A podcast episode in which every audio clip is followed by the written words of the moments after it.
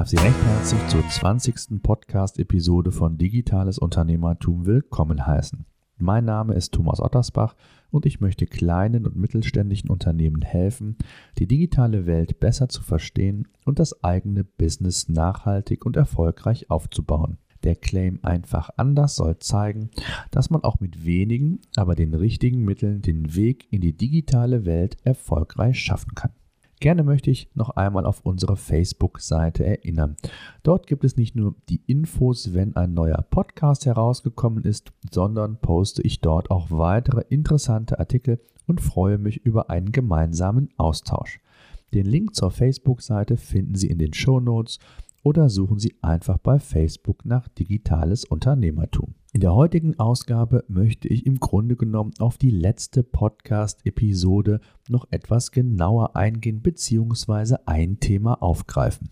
Fabian Rossbacher hatte uns sehr transparent erzählt, wie er den Traffic-Strom für seinen neuen Online-Shop sukzessive aufbaut, welche Maßnahmen er ergriffen hat und welche Kanäle er aktuell einsetzt und testet. Erste größere Erfolge konnte Fabian mit Google Shopping Anzeigen erzielen. Nahezu 80 Prozent der über 100 Order in den ersten fünf Wochen konnte er so über dieses Netzwerk generieren. Da ich einige Anschriften erhalten habe, was Google Shopping genau ist und wie es funktioniert, möchte ich das Thema gerne heute ausführlicher mit Ihnen besprechen. Was ist Google Shopping? Ja, Google Shopping ist die Online-Preissuchmaschine von Google, wenn man so will. Für viele Händler ist Google Shopping einer der wichtigsten Online-Werbemaßnahmen geworden. Im Vergleich zu anderen Preisportalen wie billiger.de, idealo.de spielt Google die Ergebnisse nicht immer nach dem besten Preis, sondern nach der bestmöglichen Relevanz der getätigten Suchanfrage eines Nutzers aus. Google will dem Nutzer somit natürlich die bestmögliche und exakte Trefferquote bieten. Das hat auf der einen Seite den Vorteil, dass die Conversion Rate meist wesentlich höher ist, da der Nutzer auch das tatsächlich findet, was er gesucht hat. Auf der anderen Seite ist es für den Shopbetreiber natürlich ganz gut, dass nicht immer nur das günstigste Angebot angezeigt wird, also es geht nicht immer nur um das Thema Marge. Wenn Sie nicht wissen, wie Google Shopping Anzeigen ausschauen, gehen Sie gerne in unsere Show Notes. Dort habe ich einen Screenshot entsprechend verlinkt bzw. Ihnen aufgezeigt, damit Sie wissen, wovon wir sprechen. Google Shopping sind die Anzeigen, wo Sie Produkte und Preise sehen die meist an oberster Stelle bei Google zu finden sind. Mit einem Klick gerät der Nutzer direkt auf das Shopping-Angebot bzw. auf die entsprechende Produktdetailseite Ihres Online-Shops. Um Google Shopping-Kampagnen schalten zu können, sind sowohl ein Google AdWords-Konto als auch ein Merchant Center-Konto notwendig. Das Thema Relevanz hatten wir angesprochen. Also nicht der günstigste Preis wird dem Kunden angezeigt, sondern der Treffer mit der höchsten Relevanz. Und die Frage ist natürlich, welche Faktoren spielen für das Thema Relevanz eine Rolle? Das ist zum einen der Datenfeed, den Sie im Merchant Center hochladen müssen. Was das Merchant Center ist, da komme ich gleich noch zu. Des Weiteren ist die Klickrate, Überschriften, Beschreibungen und gute Bewertung Ihrer Produkte relevante Faktoren für Google. Wichtig in diesem Zusammenhang ist auch, dass bei Google Shopping nur echte Produkte verkauft werden dürfen, also sollten Sie Dienstleister sein, muss ich Sie leider enttäuschen, dann können Sie diesen tollen Kanal leider nicht verwenden. Für alle Einzelhändler hingegen gibt es seit jüngstem auch die Möglichkeit, nur Produkte bei Google Shopping zu platzieren, die in Ihren lokalen Läden verfügbar sind. Diese können Sie bewerben, sodass Sie natürlich auch das lokale E-Commerce-Geschäft über diesen Weg forcieren können und insbesondere sich natürlich auch vom Wettbewerb abgrenzen können. Ich gehe davon aus, dass in den meisten Fällen gerade dieses regionale Geschäft nur sehr selten angenommen wird, weil es zum einen nicht verbreitet ist und b natürlich auch entsprechend das Know-how fehlt, diesen Kanal entsprechend effektiv zu nutzen. Kommen wir aber zum Merchant Center. Das Merchant Center ist, wenn man so will, der zentrale Ort von Google, wo man seinen Produktdatenfeed für Google Shopping Kampagnen verwalten kann. Was ist ein Produktdatenfeed? In diesem Produktdatenfeed sind alle Merkmale, alle Informationen zu Ihrem Produkt entsprechend enthalten. Es gibt verschiedene Formate XML, CSV, TXT, HTML, mit denen man diesen Produktdatenfeed an Google übergeben kann. Dabei gibt es gewisse Pflicht- und Kannfelder. Ich kann Ihnen immer nur empfehlen, nicht nur die Pflichtfelder, sondern auch weitere Felder, sofern Daten vorhanden, immer zu bestücken. Je mehr relevante Daten Google nämlich erhält, desto besser und kleinteiliger kann der Algorithmus von Google ihren Feed bewerten und ausspielen.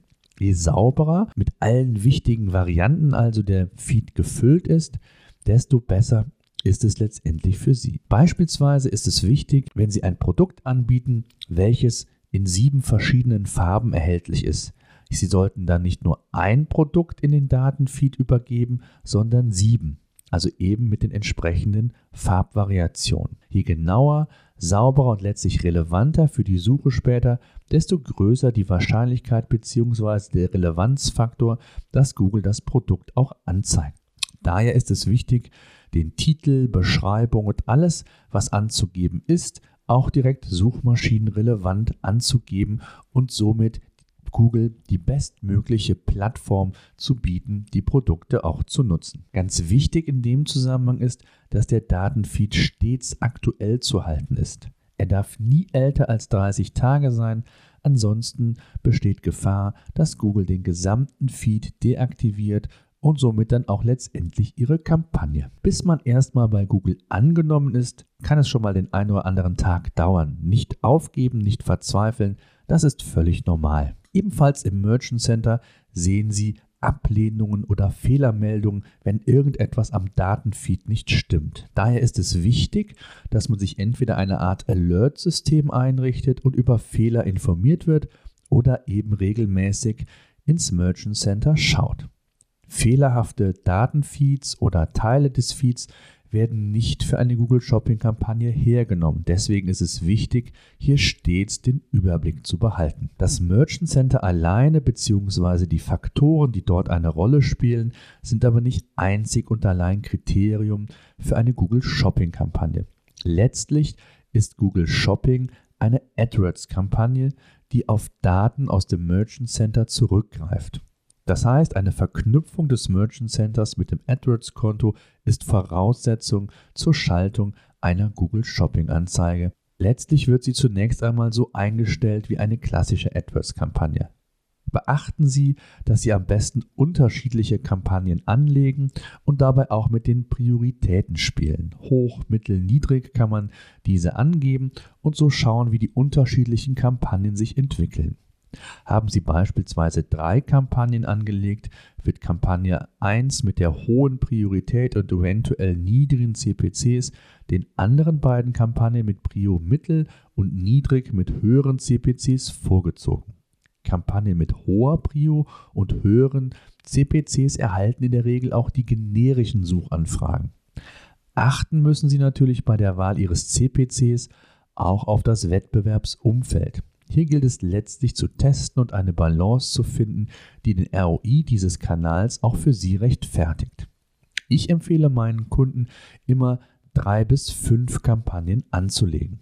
Eine Kampagne, ich nenne sie immer Log-Kampagne, beinhaltet mit hoher Priorität und einem hohen, einem relativ hohen CPC einige Log-Produkte, um den Nutzer auf die Seite zu bringen. Dann kann man weitere Kampagnen anlegen, die nach Marge gegliedert sind. Diese Kampagnen erhalten eine mittlere Prio, aber auch relativ hohe CPCs. Das sind die Kampagnen, die für mich performanceorientiert sind und auch optimiert werden sollten. Natürlich können Sie auch eine Kampagne nicht nur nach Marge, sondern Produktumfeldern, Produktgruppen anlegen. Das ist Ihnen überlassen. Eine letzte Kampagne sollte dann quasi wie eine Art Auffangbecken dienen, und zwar mit allen Produkten ohne Filterung. Diese Kampagne hat dann eine niedrige Prio und niedrige CPCs. Dennoch kann man alle Kampagnen, das sollten Sie auch immer berücksichtigen, ständig optimieren und schauen, wie sich die KPIs entwickeln. Insbesondere bei saisonalen Höhepunkten wie Weihnachten, Ostern oder anderen Events sollte man noch häufiger die KPIs im Blick haben, weil sich hier die Werte sehr dynamisch verändern können. Einen weiteren Tipp nutzen Sie auch Remarketing, um die Nutzer, die Ihren Shop schon einmal besucht haben, die aber in der Customer Journey scheinbar noch nicht so weit waren, um einen Kauf zu tätigen, rechtzeitig noch einmal anzusprechen und in Ihren Shop wohlmöglich zurückzuholen. Was Retargeting an dieser Stelle ist, setze ich jetzt einmal voraus. Wenn nicht, melden Sie sich, ich erkläre es Ihnen gerne oder mache auch gerne noch eine eigene Podcast-Episode dazu, sollten hier häufiger Fragen zu dem Thema aufkommen. Wie bei anderen Werbemaßnahmen auch, gibt es kein Patentrezept. Daher sollten Sie immer testen, testen, testen, optimieren, testen, optimieren, testen und schauen, bis sie mit welchen Kanälen die richtige Balance gefunden haben. Wichtig ist in dem Zusammenhang, dass Sie wissen, es gibt nicht das eine Kriterium, also nur den perfekten Datenfeed oder den perfekten CPC, sondern Google Shopping Kampagnen sind ein Mix aus vielen verschiedenen Facetten, die entsprechend zu berücksichtigen sind und auch zu optimieren sind. Ja, weitere Informationen oder Fragen zu dem Thema finden Sie in unseren Show Notes. Dort habe ich nochmal das Thema ausführlich besprochen, inklusive Screenshots, sodass Sie auch hier nochmal weitergehende Informationen und auch wichtige Links zu dem Thema erhalten. Die Show Notes dieser Podcast-Episode finden Sie unter ottersbach-consulting.de-020. Die 020 steht für die 20. Episode. Gerne können Sie mich auch jederzeit unter info@ottersbach-consulting.de kontaktieren. Ich helfe gerne, gebe auch gerne Tipps. In dem Zusammenhang auch nochmal die Informationen an unsere Facebook-Seite unter Digitales Unternehmertum bei Facebook. Folgen Sie uns dort. Auch hier ist ein individueller Austausch bzw. poste ich weitere relevante Informationen zum Thema digitales Unternehmertum. Ich danke fürs Zuhören. Wir hören uns wieder in Kürze.